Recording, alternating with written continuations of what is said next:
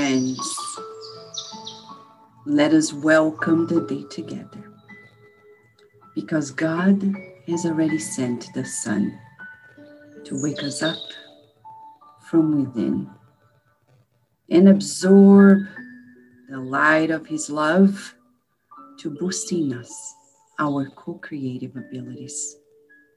You and I are co creators, and today, the Divine Master, Jesus Christ, comes to remind us of wonderful recommendations that are important for our daily lives. As reported in chapter 5 of the book Good News by Humberto de Campos through Chico Xavier. In the first meeting between Jesus and his disciples, he has a list of recommendations. In the past two days, we've read the first two. And today, the third one, when he says, First of all, search for sheep that got lost from our Father's house. Search for the ones in distress and those who voluntarily exile themselves from His divine love. Gather with you everyone who has an anguished heart and tell them that I said that the kingdom of God has arrived. During this pandemic, statistics, studies show to us that many people are anxious, depressed, anguished. In a way, it's natural. What do we need to do? Not only dream of a new day and pray, but reach out to those anguished hearts, sometimes in a phone call or in a Zoom meeting, or other times it's when we send them a gift by mail, or when we write them a message, a text message. If we can't be together physically, we can be together in the most essential way heart to heart. And Jesus is asking us to do so. Let us then today calibrate ourselves with the light of love that comes from God and make sure that we radiate this love to everyone we encounter. Shall we, friends? Dear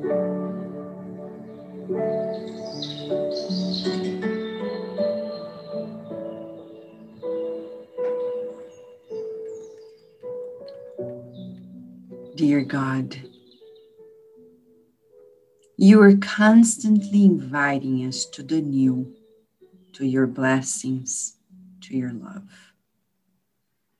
And we are deeply grateful for your calling us to get out of our selfishness and run towards your arms that empower all of us. We're living days of great anxiety, great frustrations. But we are deeply grateful. We're grateful for your love, for existing, for the resources you've given us, and how content we are with it.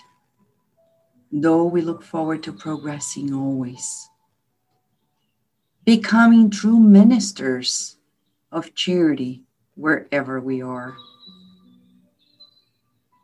We pray for everyone who has their name in the book of prayers in our centers. We pray for our community, for this healing light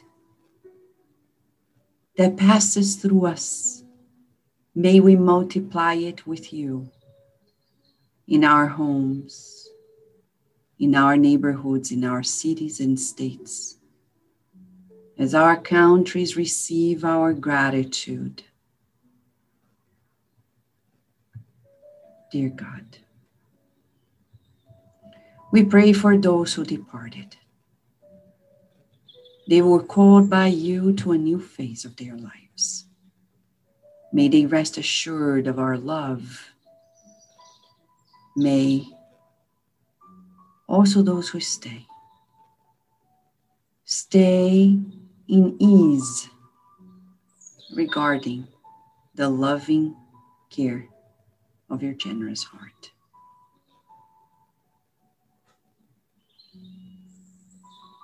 We pray especially to those who are struggling due to unemployment, illnesses, social impediments, inequalities. We pray for our deep pacification and we visualize today blankets of peace calming our society in the midst of an election. May our hearts be certain of your intervention for the benefit of all. May the challenges we need to undergo be felt by your presence, in your presence.